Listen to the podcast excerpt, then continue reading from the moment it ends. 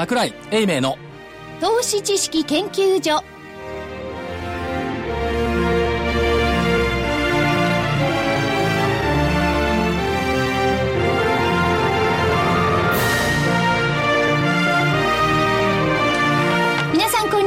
はこんにちは。こんにちは。桜井英明の投資知識研究所の時間です。今日は桜井所長は名古屋に出張なんですよね。名古屋ですねはい。後ほどあの電話の方をつなぎたいと思います。名古屋は晴れてるらしいんですよ。え、晴れてるんです30度か近いって。本当です嘘じゃなかければね。いや、そこは嘘つかないと思あ、うんですがラジオ日経。福井です。はい。そして、正木明夫隊長です。まさきです、こんにちは。はい。そして、え研究員の加藤真理子でお送りします。今日は、まあ、桜井所長がえ名古屋に出張ということで、ままは？い。これから今ご紹介します。ということで、えースタジオには、ブーケドフルーレット代表の馬淵春吉さんにお越しいただきました。こんにちは。こんにちはよろしくお願いします研究員お手伝い見習いの馬淵です。まあ、そんな恐れ多い。ま、馬淵さん先生でいにらっしゃいます。来ていただけると、ね、はいアメリカ経済、はいそれだけの社会、すべての動きがわかる。国際的な動きがわかる。今の投資はグローバルですもんね。あありがとうございます。はい。もうお友達もたくさん現地にいらっしゃいますからね。飲み友達がい。多いって話もありますが。はい。あの、この番組は、今、所長が聞いてないですよね。所聞いてますかね長とは質が違いますね、質が。そうですね。だいぶねええ、視野が違いますね。違いますね違いますね。ダジャレの質ではないですか。ダジャレも結構質いいですよね。あそうですか。ありがとうございます。はい。こ今日もあの、馬淵さん期待してますので。はいはい。はい。それでは、あの、今日の日経平均大引けですが、えー、95円95銭安の14,973円53銭。95円95銭安の14,973円53銭でした。トピックスがマイナス1.32ポイントの1237.75ポイント。出来高が概算で21億459万株。出来高、あ、失礼いたします。出来高ですね。えー売買代金が概算で1兆8596億円。値上がり銘柄が672。値下がりが994。変わらずが147銘柄でした。ね、えー、久方ぶりと言いますか、二日ぶりですかね。えー、調整と言っていいのか、なんと言っていいのか。馬渕さんなんかこれ、まあ日本株もいろいろね、ご覧になってて、どうお見ますか？そうですね、あの、あまり深刻なことが起こっているとは全然考えていないんですね。まあ、今日の下げの理由ということですと、やはり昨日の海外マーケット、一つはアメリカ株が下がりましたね。もう一つは、ねはい。で、もう一つは、あの、円高、外貨安に総じて、ちょっとニュージーランドだけは利上げがあって、ニュージーランドで触れたりしてるんですが、それは例外で、全般的に外貨安、円高ですね。この二つがあると思います。で、この材料としては何なのかというのを、まあ、いろいろな報道などを見ると、世界銀行がですね、ええ世界経済見通しを下方修正したと。えまあ、景気が思ったより悪いんだったら株は売られて当たり前。から外貨ですね。いろんな国の景気が悪ければ外貨は売られて当たり前ということになるんですが、それって本当に材料ですかって感じしますよね。普段そんな騒いでないわけですね。じゃあ、何が本当の材料かというと、僕は自立調整だと思うんですね。ずっとアメリカ株も高値を応用してきた。日本株も、まあ、一時日経平均1万4000瞬間割れだったのはずっと上がってきた。ここら辺で休みが入ってもおかしくないでしょうっていうことで、一回売りが出たというのがあると思いますね。あと今日あるあの通信社の記者さんから電話で問い合わせがあってですね、外国人投資家最近どうですかって聞かれて、長期のまっとうなところはずっと慎重だけど強気ですよ。慎重な強気ですよってお答えしたんですね。ただ僕はびっくりしたんですけども、向こうの記者さんがびっくりしたんですね。えこれまで外国人ってものすごく弱気だったんじゃないですか。あんなに悲観だった外国人がどうしてこんな慎重な強気で強気になったんですか？って聞かれたんですけども、はいどっからその弱気という話が出てきたんだという感じですよね。多分あの、外国人といっても、いろんな外国人があるわけで、短期水、長期水、年金、ヘッジファンドいろいろあるんですけども、確かに短期筋は、まあ一時はアベノミクスだって華やかだったけど、最近ちょっと花がないよねと。面白くないよねっていうことで売るところもあるんですね。まあそういう先物中心に短期にドッタバタする人たちはほっとけばいいと思ってるんですけども、長期で買いたい年金とかですね、えー投資信託とかですね、が最近ソブリンウイルスファンド、SWF と言ってますけども、政府系の資金ですね。こちらもずっとひたひたと日本株を買ってるんですね。あの、体内対外投資動向が発表されましたけども、外国人が国内株式に対する投資を前向きに行っているというのはデータから出ていまして、だ一時出た外国人はみんなアベノミスク失望してるんだもうみんな売るぞそういうのがいかに劣化みだったかということだと思うんですね。ひたひたと買っているので、そういうことで、あの、下値でも買いは着実に入ってくるというふうに思います。じゃあ今日の相場好きどうだっていうと、やはり海外が増えたので、日経平均中心に、まあ、売りが出たわけですね。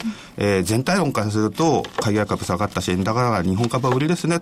じゃあインデックスを売っときましょうって売りで225やられたところがあるわけで、他の個別銘柄は、ちゃんと一つ一つの企業を見て買いが入っていますから、トピックスの下げが小さいとか、はい、ジャスダックやマザーズがプラスになっているとか、そういうところを見ると、全体の地合としては決して弱くないだろうというふうに僕は思っています。うん、そうですよね。あのーちょうど今、山渕さんおっしゃったようなことの裏付けで、なおかつあの個人の投資家さんが見れるかなと思ってるのが、はい、あの日本経済新聞にあのクローズアップ日経平均っていうのが欄ありますよね、はい、225が全部出てるやつ。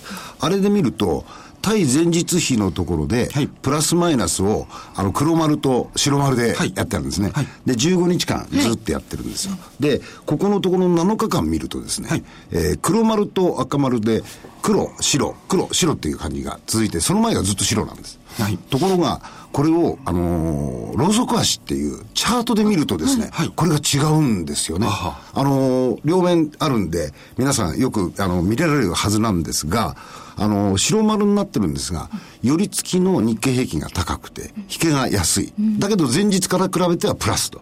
いうところ黒い印になるわけです。はい。で、この印を見ると、実は1対6なんですよ。あ、そうですか。えー、なるほど。あの、白丸の方が多く見える感じなんですが、うん、実は寄り付きの方が高くて、うん、えー、収支引けば安い。はい。しかし、前日比は高いっていう日が、ここの7日間見ても、続いてたんですね。はい。ですから6日間ぐらいのところがそういうふうな逆転してるというから見ても、ちょっと馬渕さん今言った、日柄、あの、調整が、入っても決しておかしくないようなものがこういうところに見えるなという気はします。これはもう、はい、えー、あの、個人の方たちが見れるシグナルなんで、なるほど。えー、ちょっとウォッチするポイントにしておかれたらいいかなという気がしますね。はい。はい、なぜ寄り付き高く育てられるかというと、まあ、これまではあのアメリカ株高かったり、環境が良かったわけですね。じゃあ、あの、シカゴの日経平均も高いし、高いところで始めようってポーンと入って、でも、ちょっとこんなに上がっていいのかな、少し調整したいなということで日中にだれて、今、あの、正木さんおっしゃったように陰線になってしまった。はい、でも、そんなに下げてはいないので、えー、前日は高かったというふうに考えられますね。ですよね。はい。はい、そうすると、その、えー、毎日毎日実は入っていた調整が、今日たまたま大きく出ただけというふうに考えれば、決してなんか今日だけすごい悪いこと起こったの、そんなことはないわけですね。はい。そのように思います。はいでも、その外国人投資家が日本株に対してですね、まあ、強気か弱気か強気だとおっしゃるんですけれども、じゃあ去年買ってきたのは14兆ぐらいですよね。今年まで4、5兆ぐらいのもんですよね。はい。これからそれじゃあ、えー、同じぐらい買ってくるかどうかわかんないんですけど、なんか備えてるんですかね。金額としては去年に届かないかもしれないんですね。つまり去年買った中で、あの、変化に飛びついたというところがありますね。はいうん、あの、その前、あの、一昨年の2012年の後半まで日本なんてどうせダメなんでしょ、デフレだし、うん、という見方があったわけで、うん、あの、バリエーションで見ても PR、日経225とアトピックの PR っていうのは、リーマンショック直後並みに売られてたんですね。つまり日本なんかもうダメに決まってるんだっていうところにいたわけですから、それが、いや、えー、政権が変わって安倍さんになるねと。また安倍さん何するか具体的に分かんないけど、きっとすごいことをしてくれるよって期待もあって、売られすぎから正常状態の戻りと、それから外国人投資家ターンアラウンドという言葉を使うんですけども、大きく大転換するということですね。政策はターンアラウンドするよ、大きく変わるよ。じゃその変化を買おうということで、去年の5月までの相場で、まあ、先物中心の短期筋の買い上げでしたけども、現物のバスケット買いみたいな全体買いというのは起こっていたわけですね。そこで金額が大きく出たわけです。それが1回5月の下旬で止まってしまったので、反動安が6月にかけて出て仕切り直しになったんですね。とにガバッと全体を買うぞという相場が去年の5月ぐらいまでの第1幕だったと思っているんです。で、今は第2幕だと思っているんですが、第2幕ってどういう相場っていうと全体買いではないんですね。長期投資家が買っています。で長期投資家の年金とかってえー、先物買ったりはしないんですね。まあ、とにかくすぐ買わなきゃって時に、とりあえず先物で買って、その先物だんだん外しながら現物入れ替えるって手法は取ったりはするんですけど、基本的に先物買ってずっと行きましょうっていうのは年金はしないので、そうすると個別の会社を買うんですが、彼らとっても勉強していて、個別の企業の取材をして、もしくはアナリストを読んで話を聞いて、レポートも読んで、どの企業がいいかな、どの企業はダメかな、いい企業の株は買うけどダメの企業の株なんて絶対買わないよって買いなんですね。ですから第一幕ほど、え量的には出ません。何でもいいから頑張って買ってやれって買いではないので、えー、いいところだけ絞って買いますから、はい、金額としては多分今年の外国人の買い越しは、えー、去年よりは少ないだろうとは思いますけども、ただ一種質のいい買いではないのかなと。いい会社が買われて悪い会社が買われないってとってもいいことだと思うので、そうですね、はい。そういう意味だと質のいい外国人の、量的には少ないですけどね、いい買いではないのかなというふうに考えています。で、その本家の方の、例えばアメリカを中心とすればですね、そちらの方が弱気がだんだんだんだん見せてきてるような感じがするんですよね。そういう方もいるんですけど。アメリカの株式そのものに関して、ね、そのままですね。うん、まあ、高値警戒感はあると思うんですね。うん、で、PR で見ても少し上がってきていて、今、えー、15倍少し超えたところだと思いますけども、あの、まあ、そんなに安くはないところですね。そんなに高くもないんですけども、安くもないところなので、こっから上に行くのはどうなのかな、ずっと上がってるし、そのうち下がるんじゃないかなっていう警戒感はあると思います。うん、ただ、あの、アメリカの景気の状況とかいろいろなものを見てみると、あんまり覚はないんですね。あの、ここでドカンとおかしくなるっていうものは今見当たらないので、あの、じわじわっと、えー、企業収益が良くなってる。うんうん、まあ、その背景として景気もいいという形ですね。そしたら派手にドーンとすごいいいことが起こって株が暴騰するぞって感じは全然ないんですけども、はいじわじわといいのにつれて、じわじわと米株が上がるという相場付きは考えられるのかな。ですから、使用された金は小幅更新しては少し下がる。使用されたから少し更新しては少し下がる、うん、まあ、これを少しずつ繰り返しながら、えー、強いというのが多分アメリカの株価の基調ではないのかなというふうに思っています、うん、でもアメリカもバーッとしたところでは5年間ぐらい上げ続けなわけですよね。上げ続けですね、うん、だそれの裏打ちになるような収益の改善、うん、えーそれから経済指標の改善があるん ですね。ここ数年の動きを見ると、経済指標はずっと、えー、緩やかですけど、上向きになってるんですね。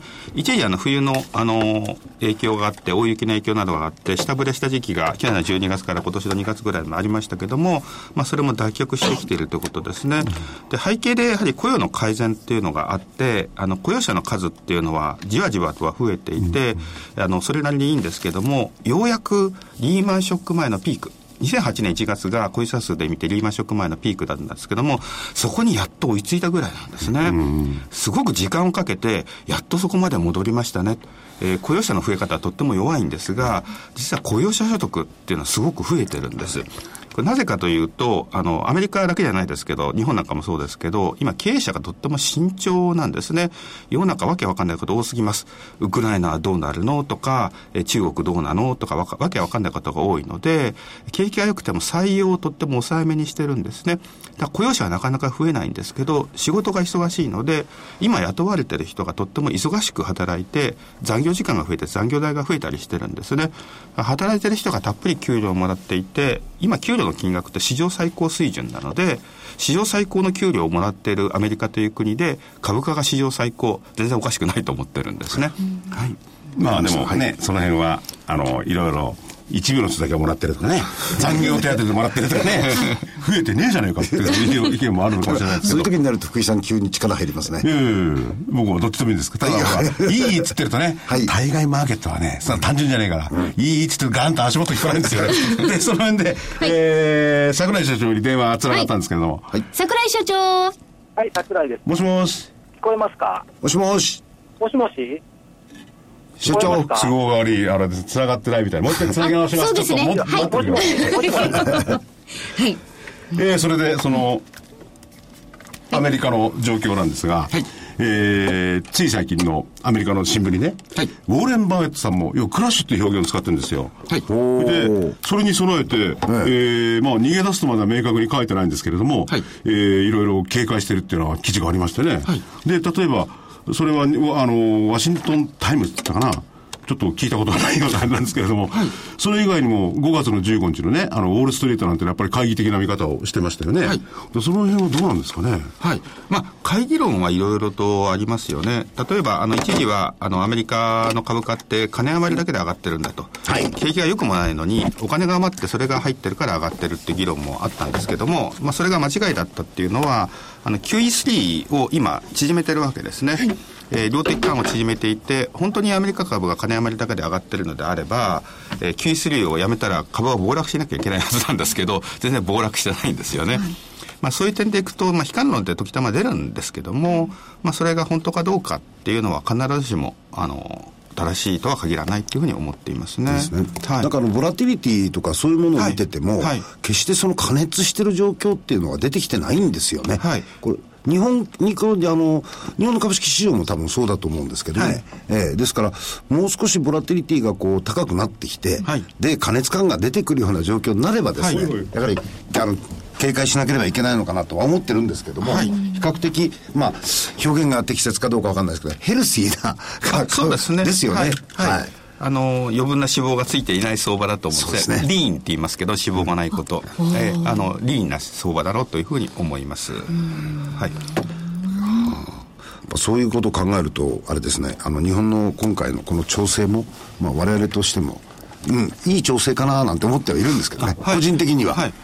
ただ、今後なんか悪いことがないかというと、ちょっと気になることはあることはあるんですね。あの、アメリカの長期金利の動向っていうのがちょっと気になるところがありまして、あの、今、すごく長期金利下がっていますよね。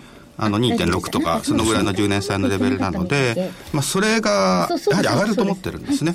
今実力に比べて低すぎる長期金利ですから、上がるのはいいんですけど、上がるスピードが速すぎると、債券市場が混乱をして、はい。で、その混乱が株式市場とかベイデルマーケットに波乱波乱が波及すると。これ短期的にはかなり、えー気をつけなきゃいけないシナリオだと思うので、そこはちょっと気になっているところです。はい、わかりました。えー、今回は繋がってると思うんですけど、はい。所長所長？はい、桜井です。あ、繋がってますね。声が聞こえますね聞こえま。すね。べ別に逃げ出してるわけじゃなくて、ちゃんと繋がってます。我々はね、小さい声で放送上は載ってますんで、話してください。え場合によっちゃあんまり聞こえないんです。頓強なことを言うかもしれないですけれど ともん。でもございません。あの今、なちょっと遅れま名古屋にしたすいませんすいません、来ておりまして。な名古屋です、今。あ、名古屋なんかお天気がいいっていう話をちらっ晴れです。暑いです。え、じゃあ真夏日？真夏日に近いですね。近い状態。はい名古屋は晴れているそうですよ。よかったですねとても暑いといでうことで。来てびっくりしたんですけど、あのセミナーやってるんですけど、会場がね、レオパレス名古屋っていうレオパレスさんのホテルですね。あはい。なかなかいい場所でしたね。へえ、どうですか？お客様今日も満員ですか？満員です、燃えてます。おお満員だそまあうですよ。別に燃えよドラゴンズではないと思いますが。いやいや今日は95円安でございました。でも引けずいぶん戻した感じですよね、ま下げ幅はそうですね。はい。95円安で1万5000円は割れたままですよね。そうですね。14,973円53銭で引けました。はい。はい。明日1万5000台に戻してくれればそれでよろしいんではないかとかように思っておりますが。はい。でも今日、今日ゲストも盛りだくさんでしょ？もしもし？今日ゲスト盛りだくさんでしょ？そうですよ。えー、馬淵さあのんのお願いします。ー、所長のお座を奪わんと、えーどうぞ馬淵さんがこれ控えてますんで。少し淡々と。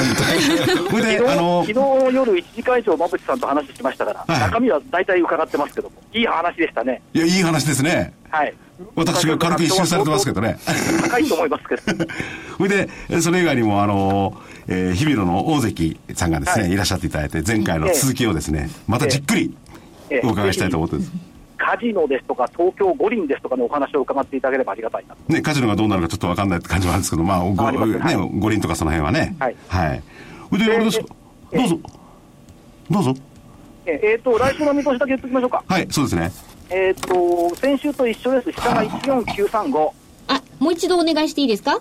下が14935。?14935。6月の月足要線基準。はい。上が15303。15303。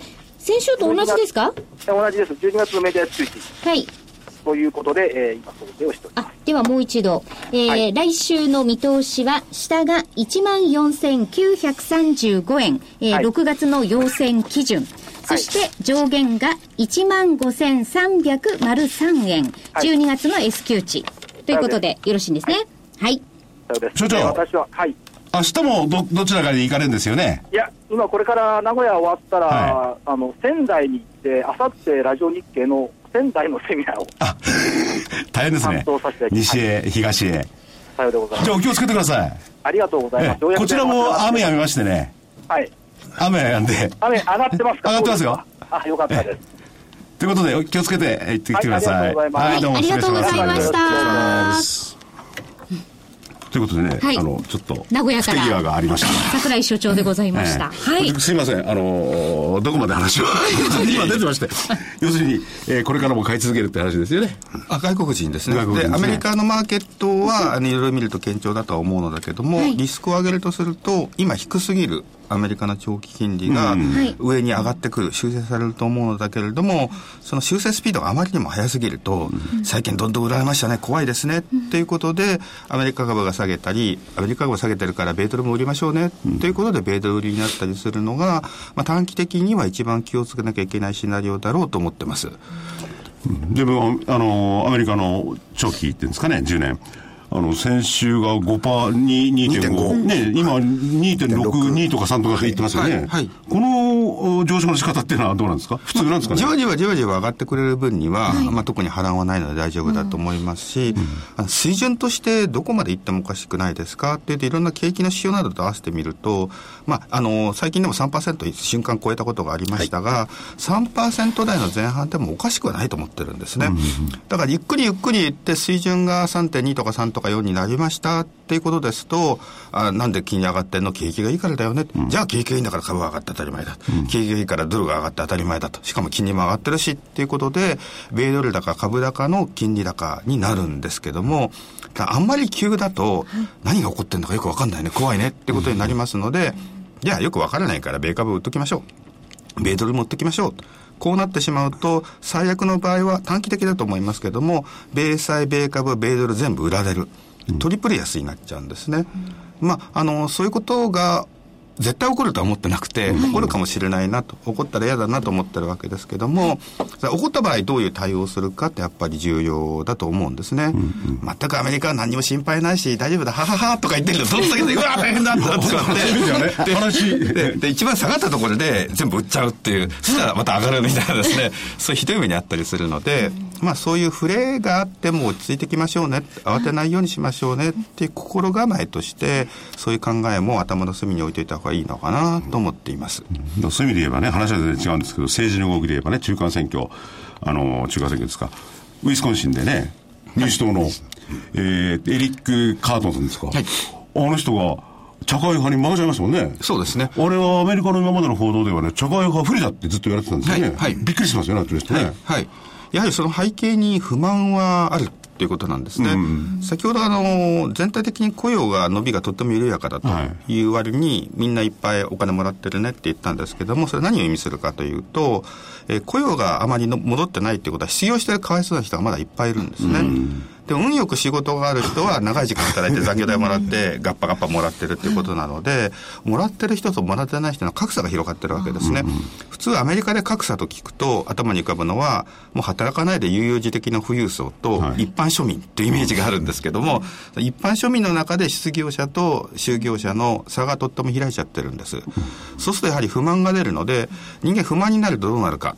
まあ、不満だけどあと10年ぐらい我慢しようかなとならないですね。なんとか今すぐなんとかしてくれってことになるので、そうすると政治的には極端な主張する人に投票しやすいんです。で、社会党って極端なこと言ってるんです。えーまあ、あの、昔日本アメリカで植民地だったよね。その子政府なんかなかったよね。それでもみんなでやってたじゃないか。あの頃に戻ろう。社会党ってあの独立運動の中のティーパーティーシップという事件があって、そこからティーパーティーってのが来てるんですけども、その頃に戻ろうよ。政府なんかない方がいいよ。税金なんかゼロにして、その代わり政府何もしなくていいよ。みんな勝手にやればいいじゃないかって、こういう極端な人なんですね。やっぱり閉塞感があると、そういう極端なところにかけてしまおうかってなってしまうので、それ社会党がやはり選挙で勝ったりしてるんですね。そうすると、穏健な人たちと社会党みたいな過激な人たちの間で、話がまとまらなくなっちゃってるんですよ。特に共和党の中に穏健派と茶会党と両方いるので、昔何かアメリカで揉めた時は、共和党と民主党のトップ同士、ボス同士で話し合いをして、じゃあこれで行きましょう、手打ちしましょう。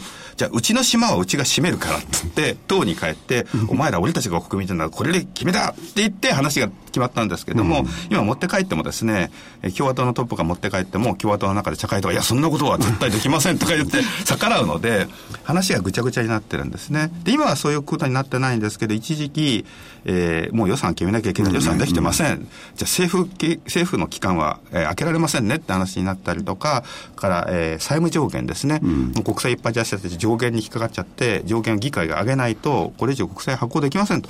でも揉めててそれ決められませんっていうようなですね、ぐちゃぐちゃな状況に政治がなったっていうのは、やはりそういう格差の拡大の不満で、ちょっと変な方にアメリカの政治が走っちゃってるところはありますね。それはアメリカの弱いところだと思います。だからね、その今のウィスコンチンの話を出したっていうのは、アメリカも大方は、要するに茶会党ですか、えー、ティーパーティーが、もうダメになると思って、ったですよね、予想としてはね。そうですね。ところが急に盛り返してね。はい。はい、そうったら今おっしゃったように、その財政問題とかそういうのね、はい、また蒸し返されれば、金利もバーンって一計算とありますよね。そうですね。うん、あの、9月から新しい財政年度に入りますので、うんうん、あ、9月、9月で終わって、10月から新しい財政年度入りますので、そのあたりでまた残性予算組める、組めないとかですね、うん、そういう話も出てくると思いますし、それから福井さんおっしゃった11月に中間選挙があるわけですね。そうすると中間選挙はやはりある程度選挙民に耳当たりがいいことを言わなきゃいけないので、ちょっとそれ実現できないかもしれないけど、とりあえず選挙だから行っちゃえみたいな。そうですね。どこの国も政治家だけなんですよね。言ったりするので、そうするとますます政治の面はアメリカは期待が薄いのかなという感じはありますね。だから財政の問題でも世界が振り回されたわけですよね、この前もね。そうですね。同じような事態が起こった金利への影響が怖くて怖くて夜も眠れないのか。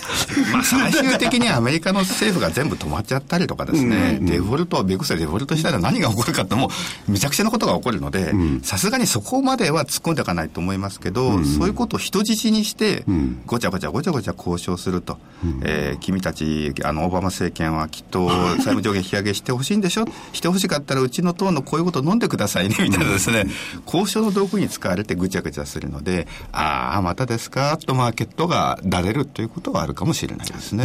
まあ、それでもだれる程度の問題ですか？そうです。深刻にそれで悪化された身の持ってないで、本当にデフォルトしない限りは大丈夫だと思います。で本当にデフォルトはさせないと思いますね、さすがに。まあそうですよね、えー、アメリカ自身がめちゃくちゃになりますから。はいなるほど。ということで、また、あの、馬内さんの方ではですね、いろいろお話を伺うとして、はい、えー、先ほどもちらっと言いました、大関さんね。はい。はい、えー、先週に続きまして、はい、スタジオにお越しいただいております。はい、でもう、ご紹介してよろしいですか、はい。はいそれでは改めてご紹介させていただきます。えー、証券コード2469ジャスダック上場。日々の株式会社経営企画本部本部長の大関康さんです。よろしくお願いします。よろしくお願いします。先週に引き続いてね。はい。今回よろしくお願いします。で、やっぱりあのー、経済がどうなのか。で、多くの場合我々経済っていうのは、あのなんかを作ったりね、メーカーで測るじゃないですか。はいはい、で、今回だって、あの、製造業の投資がね、多くなったって喜んでるわけですよ。はい、でも、本当にこれからその経済を動かしていくのはね、あの馬内さん。ソフトですよね。そうですね。はい。うん、ソフトの部分がやっぱり、あの真似できないところがありますので、うん、はい。で、そのソフトをですね、見えるようにしてくれてる、聞けるようにしてくれてるのが、あの、日比野さんなんですね。はい、でも、こういったもよくわかんないでしょうから、具体的にはどういう、この前は本当は聞くべきだったんですけど、ちょっと聞き損ねて、所長がいたもんで。はい、あの、一般的にイベント、まあ、あの、ソフトの部分というところで、まあ、あの、紹介するとしたらば、まあ、あの展示会のものですとか、はい、それからあのスポーツ関係それからあの芸能音楽関係まあ、こういったものをあのそうしてイベントっていうくくりを、あの表現として使ってるんだと思いますけども、うん。うん、でまあマーケットでいうと日本では大体そのあの総体で大体全部で2兆5000万ぐらいの市場規模、うん、すごいですね、大きいんですか、であの、当社で関わってるあのコンサート音楽コンサートですね、うん、まあ、これもあの近年あの非常にあの流星になってきましてですね、うん、えー直近のデータですと、えー、2500億前後に膨らんでいると言われていますね。それをトータルにやってるってことなんですけど、ただね、あのーこの前のお話あったように、コンサート会場に行って、フィビロのトラックとかね、フィビロのこう機材とかあって、機材屋さんじゃないかと思うんですけど、そうじゃないんですよえね。あの一般的には私どものことをレンタルということで、あの表現させていただくこともあるんですけど、実態としてはですね、やっぱあの機材をこのお貸し出しして操作すると、で人が操作するというあの作業がございまして、あのタレントさんによって機材変えたり、操作の方法をちょっと変えたりするんですよね。やっぱりチェックとかされますもんね、本番の時も。はい。あのですね、あの、こういう例えがあるんですけど、あの、女性なんかですと、はいあの、美容室なんかにこう、行かれた時に、こう、細かく注文されると思うんですよね。あ、前髪がこのぐらいでとか、ええちょっとここ肩から5センチとか、はいはいはいなんとかかんとか言いますね。ええはい。あの、そういう、あの、細かい注文を出されても、はいあの、ちょっと違うんだよなっていうことも、当然ありだと思うんですよね。はいで、その逆ですごくこう、自分の魅力を引き出してくださる、まあ、いわゆるカリスマ美容師さんなんていうのもいらっしゃいますよね。お任せしますってまず言ってしまうような。そういう方と出会うと、あの、そのお店からこう移転されてもですね、あの、ずっとあの、お付き合いをこう、重ねていく、まあそういうことがですね、コンサートのオペレーションにも発生するんですね。やっぱりあの、コンサートの、あの、機材に持っていく機材にはですね、あの、楽器に合わせてですね、えーギターですとか、ベースとか、ドラムとか、もういろいろな信号をこう合わせて、調合して、ブレンドして、それをあの、観客の人だけじゃなくて、はい。タレントさんにも聞かすんですよね。はい。そうするとタレントさんの気持ちをこうパンとこう高揚するようにするっていうのが、まあ一つミソになるんですよね。で、それで非常にあの出来栄えがいいと、あ、これはいいじゃないかということで、ずっとあのお付き合いが深まっていくという構図なんですよね。私も実は知り合いにね、正木隊長の 家隣にですね、ドラゴンやってる有名ないいやつがいるんですよ。まさかね、有名な方だと知らなくて。すごい有名なんでそれがね、音うるさいんですよ。こっちが聞いても何がわかんないけど、いや、違うとかなんとか言ってね。だその、そういうタレントさんっていうのは、こだわりますよね。はい。あの、やっぱりパフォーマンスを、あの、一番いい形でお客様にはいお見せしたいと。で極端な話をすると、コンサートって、あの、照明がなくても映像がなくても、音だけあれば成立するものですよね。あ、確かにそうですね。そういう意味でも、音は非常にあの、絶対的にこだわられますね。なるほど。でもやっぱり素人が聞いていても、その会場とか、そういうので、音って違うなって思う時ありますね。ちょっとこう、硬めの音だったり、柔らかめの音だったりとか、やっぱり低い音を響かせるとか、いろいろなんかやっぱりありますよね。あります、あります。加藤さん詳しいですね。と思うとね、レンタル業者じゃない。じゃあそういうところのね、オペレーター業務かな。と思うとそれだけじゃないんですよね。例えば今後、えーカジノはどうなるかわかんないです。カジノであるとか、東京五輪ね。はいはいそれにこともいろいろ活動というか、こう、アイデアとかそういうのもね。はい。あのー一方であの新設される会場っていうのはございますよねオリンピックなんかは、はい。で特にあのその後やっぱりあのどういう使い方をされるかっていうことでいうと乗数効果っていう話になってくると思うんですよね。でその乗数効果の期待値としてはやっぱコンサートって比較的高いポジションにいるんじゃないかと思うんですよ、でそういう意味でも我々みたいにあの年間5000本ぐらいこうコンサートの現場をやってます。え5000本ですか？はい、はいごめんなさい、ちょっと話が違っちゃうんですけど。あることがびっくりでした5000本でしょまあそのうちに、はい。えー、1000本がどうでもいいって言っちゃ失礼ですけど、えじゃあ大きいのはほとんど日比野さんがもう、しあれですか？やってるんですか？ほとんどっていうとちょっとあの闇に聞こえちゃうかもしれない。闇でしょあの確かにあの、大きい会場のものでやらせていただくものはデータ取らせていただくと、え確かにあの8割7割っていう数字であのやらせていただいてはいるんですけども、で、まあそういう、えーほとんどのものっていうか、その、数千本あるんではいはいはいで、それで、えー、あとはそういうのを、その施設ね、大きく作った。はいそれでやるわけですよね。そうですそうですで、それにやっぱり、やっぱり、なんですか、音であるとか、そういう観客の動向とかのノウハウがないと、なかなか施設作りも弾まないわけですよね。そうですね、あのなので、やっぱり現場を熟知しているあの技術者にですね助言を求められるなんてことがあの考えられると思うんですね。ということはもともとあれですよね。あの、オリンピック、今度は東京オリンピックのね、ええ。新しい会場が大きくなるのか、できるのかどうかも含めて、まだわかんないか、まあ、できるでしょうね。だけど、音響効果なんてのは、一番気にするところですよね。それによって、その回収できるかどうかかかってくるわけですよね。まあそうですよね、やっぱりあのあそこの会場さっていう話になっちゃって、これはまずい話になるので、やっぱりあのそういう部分のあの多少なりともお力添えになる部分って、当社にもあるんじゃないかなという思いはありますけれども。だから非常に、まあ、小さいと言っちゃあれですけれども、今の武道館、はいはいあそこの海外のタレントには音の効果がすごくいいって言うんですよね。あはいはいはいいい音なんだって。そうあ、そうなん世界的に見てあんなとこないって。人数足りなくても俺はあそこでやらせてくれってやつがいるって。そうですか。それはあれ満単位で入らないですね。数千ですよね。やっぱりそれで今回のオリンピックできるやつは数万ですよね。10万近いわけそうですね、国立、まあ、それの何割埋めるか知らないけど、それを集められて、なおかつそこにいい音を出すっていうのは難しいですよね。まあ、あのー簡単な話ではないと思いますけれども、でもあのうちのスタッフはやっぱりあの職人芸といいますかですね、ほ本当にあの現場がそれだけやってますので、あまり気負うことなくですね、そういうあのサービスは提供できると思います。先週、あの、大関さん、準備80%っておっしゃってましたよね。ですから逆に言うと、その準備が80%を占めるんであれば、これからあと、その、何年後ですか？東京オリンピックまでの。2020年ですかですよね。あと6年でしょ。これにもうそろそろ準備の段階に少しずつ入っていかなきゃいかんわけですよね。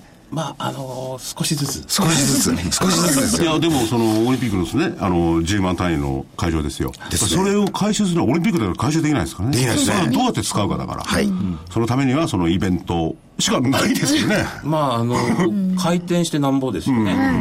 ですから、あの、非常に旬なタレントさんをそこにこう、アサインして、で、サービスを提供していくっていうことを繰り返すっていうことで、まあ、回収を図るというのは手っ取り早いとや手っ取り早いと思うんですけどね。で、それはね、こんなケチくせえって言れですけど、我々の税金を作って、使って作るわけですからね。その回収がね、これ、回収日々のそう、総研にかかってる。何ということなんですか我々の税金で作ったところから回収するのは日々の、んこれってなんか丸儲けじゃないですか？いや、違う違う、回収部分っていうのはそれ落ちるんですから、借りるんですから。はいはいはいで、それによって使う、建設費用をこうやって戻してます戻してくる。うん。それは日比野さん、すごいあの大変な役割を担っていただくような感じですね。それで、まあ、今、あのオリンピックカジノとかね、そういう話があったんですけど、あの、コンサート業務っていうのは、まあ、メインの音といえばね、はいえーお仕事ですけれども、それに映像とかそれもくっつくんですけど、広がりっていうのはどのぐらいなんですか、今後の？えっ、と、やっぱりあの、一つのあの技術革新としてはデジタルということが言えると思うんですよね。で昔はあの、映像信号、それからあの音響信号って、まあ、アナログの時代ってこうセパレートしてましたよね、だから業界的にもこう分かれてたんですよね、でもあの皆様のごご家庭でもあの液晶テレビなんかはあのそうだと思うんですけど、HDMI ってこうこうブスッとこう一本のケケーブルですよね、もうデジタルになって音と映像になってるわけですよね、でさらにこれにあの照明ですとかいろんな要素がこのデジタルでこう工作していくわけですので、これはあの横断的にうまく制御してイベントのそのなんですかね花をこう豊かにしていくというか、まあその技巧技量をすごくこう巧みに使っていくということがやっぱりあの一つの楽しみにもなりますしお客様のニーズだと思ってますので、まあ、これにどうやって応えていくかということが当初の広がりの、まあ、一つだと思いますね。そうするとね、今まではどちらかと言ったら音響だけだったのが、いろいろ、まあ、付帯業務って言っていいんでしょうかね。はいはいそういうのをやるってことになると、儲けも出てきますよね。そうですかね。で、この前、たまたまね、はいあのー固めにね、ええ業績の予想。はいはいでもその、かまあ、またその業績の話は失礼なんですけど、ええ固めに読んでて、ええどのぐらいこのイベントっていうのはこう、読んでるより増えていくもんなんですかね？でイベントはまあ、増えてる傾向にありますよね、ええ経済学ならね。あの急にでかいのがドーンと増えちゃうなんていうことはあんまりあの実あの現実的じゃないと思うんですけども、そのイベントの中で使う機材の質が変わったりそれから量が増えたりと、これはよく起こりうる話ですよね。でも今後いずれにしてもね、もう馬渕さんもあのアメリカに長くてね、えーあっちいろんな集まりっていうかイベントがありますよね。はいはい。で、あの先ほども言ったんですけれども、やっぱりあの経済そのものがもう成熟しきっちゃってるから、ものからそういうイベントであるとかソフトに流れてきますよね。そうですね、やはり物の生産がある程度限界が来たりはしているので、まあ、それでも物の世界でも新しいあのイノベーションっていうのはありますけども、ソフトとかノウハウですね、で物だけ、ソフトだけ存在してるわけじゃなくて、両方融合する、まあ、日比野さんの場合も機材もあり、それをどうやって使っていくかとか、運営のノウハウもあると思うんですけども、そういうソフトだけとかハードだけじゃなくて、両方融合したノウハウみたいなものが、これから注目されてくるのかなというふうには思ってますね。だから本当にあの、日本の投資家の皆さん、そういう業務があることは分かってるでしょうけど、どういう業務であってね、今後の成長がどのぐらいかっていうのを、いっぺんご自身でこう、いろいろチェックしてみるといいですよね。ですねうん、先ほど言った非常に市場規模もね、超単位ですからね。ですね。ええ大きいですね。いや2兆5000億っていうのと、それから5000本のコンサートですか？これはすごいですね。1000本というと週100本ですか？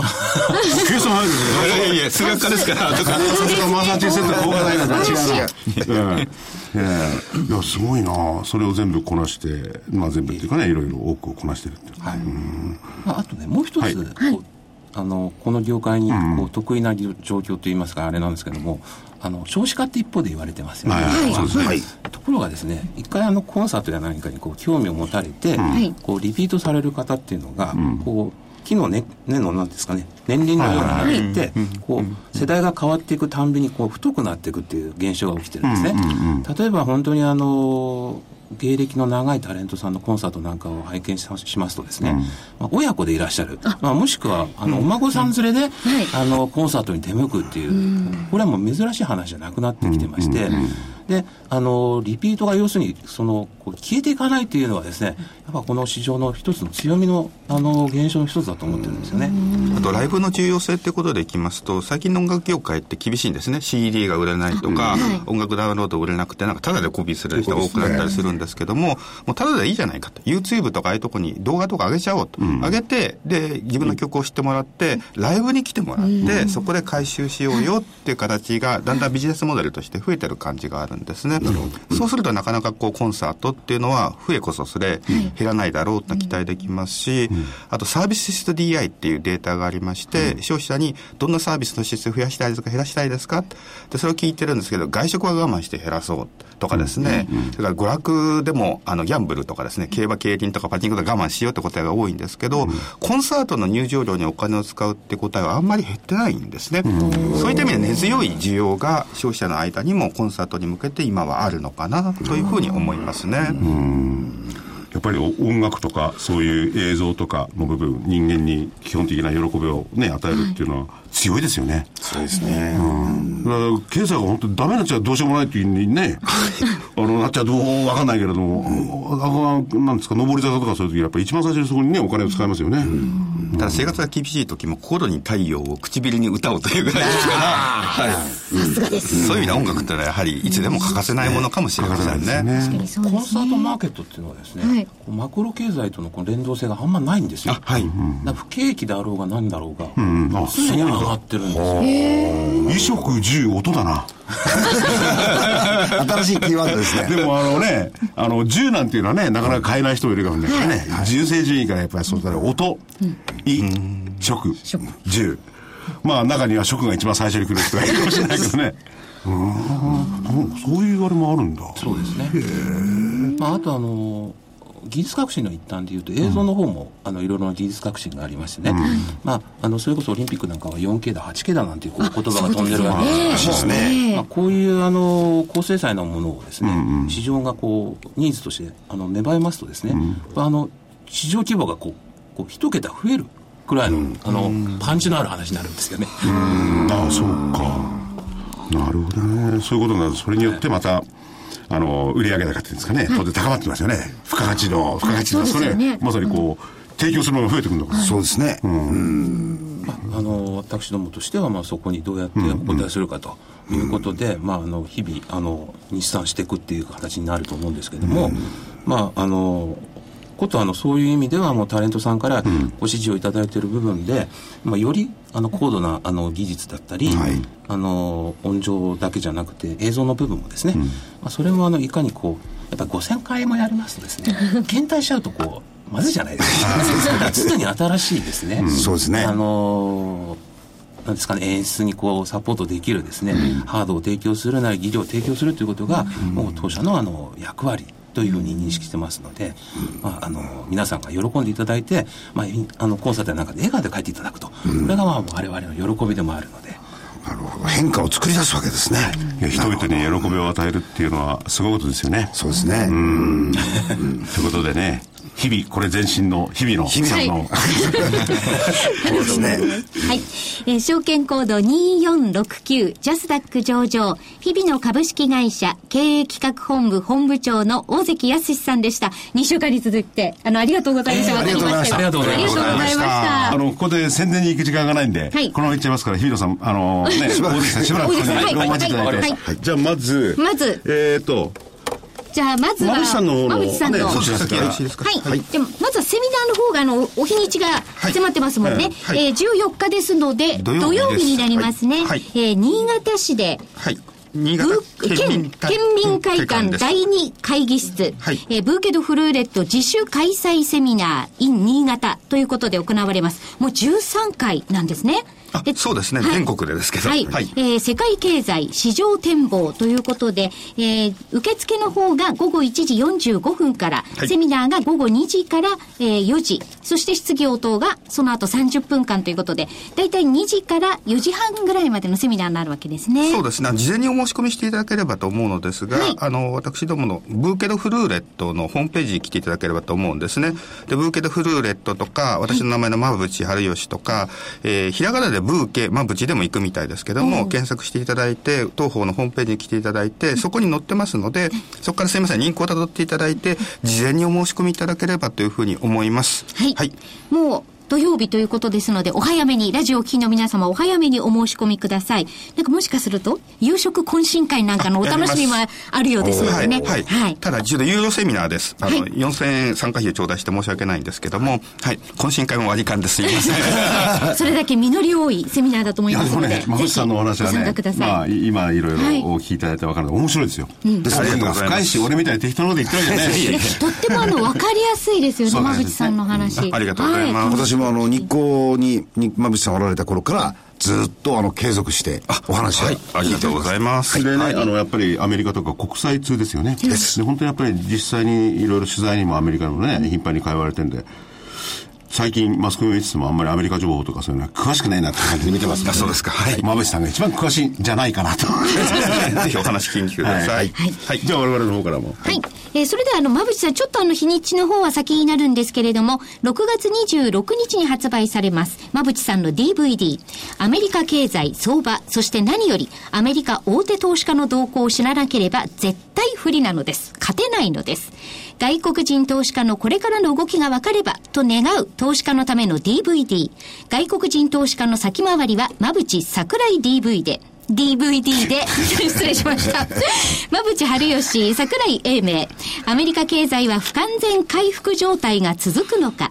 5年も上昇したアメリカ株はそろそろ長期下落局面か金融緩和政策のツケは世界を奈落に落とすのかアメリカ経済の真実と株式市場の今後、日本を代表する国際通、アメリカ情報通、馬淵がズバリ話す、この DVD だけしかわからない世界の行く末。とても長かったですか？えー ?DVD 内容1時間ほどになりまして、価格が8640円。8640円、送料は500円になります。本当にいろいろデータも交えてですね、お話ししていただいて、いまあ今日のお話のおより深めた、あのーお話をですね、えー、桜井所長といろいろ桜井所長質問しながらですね、えーお答えしていただきました。これはね、これで、あのーここお数ヶ月、いや、あー数年かどうかわかんない ですけど、アメリカ経済どこわかりますよ。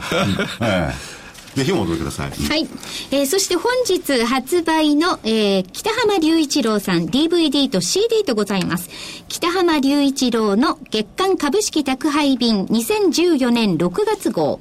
北浜隆一郎厳選急上昇期待銘柄はこれだ。向かい風を上昇の糧にする急上昇期待株を飛び立つ前にゲットしろ。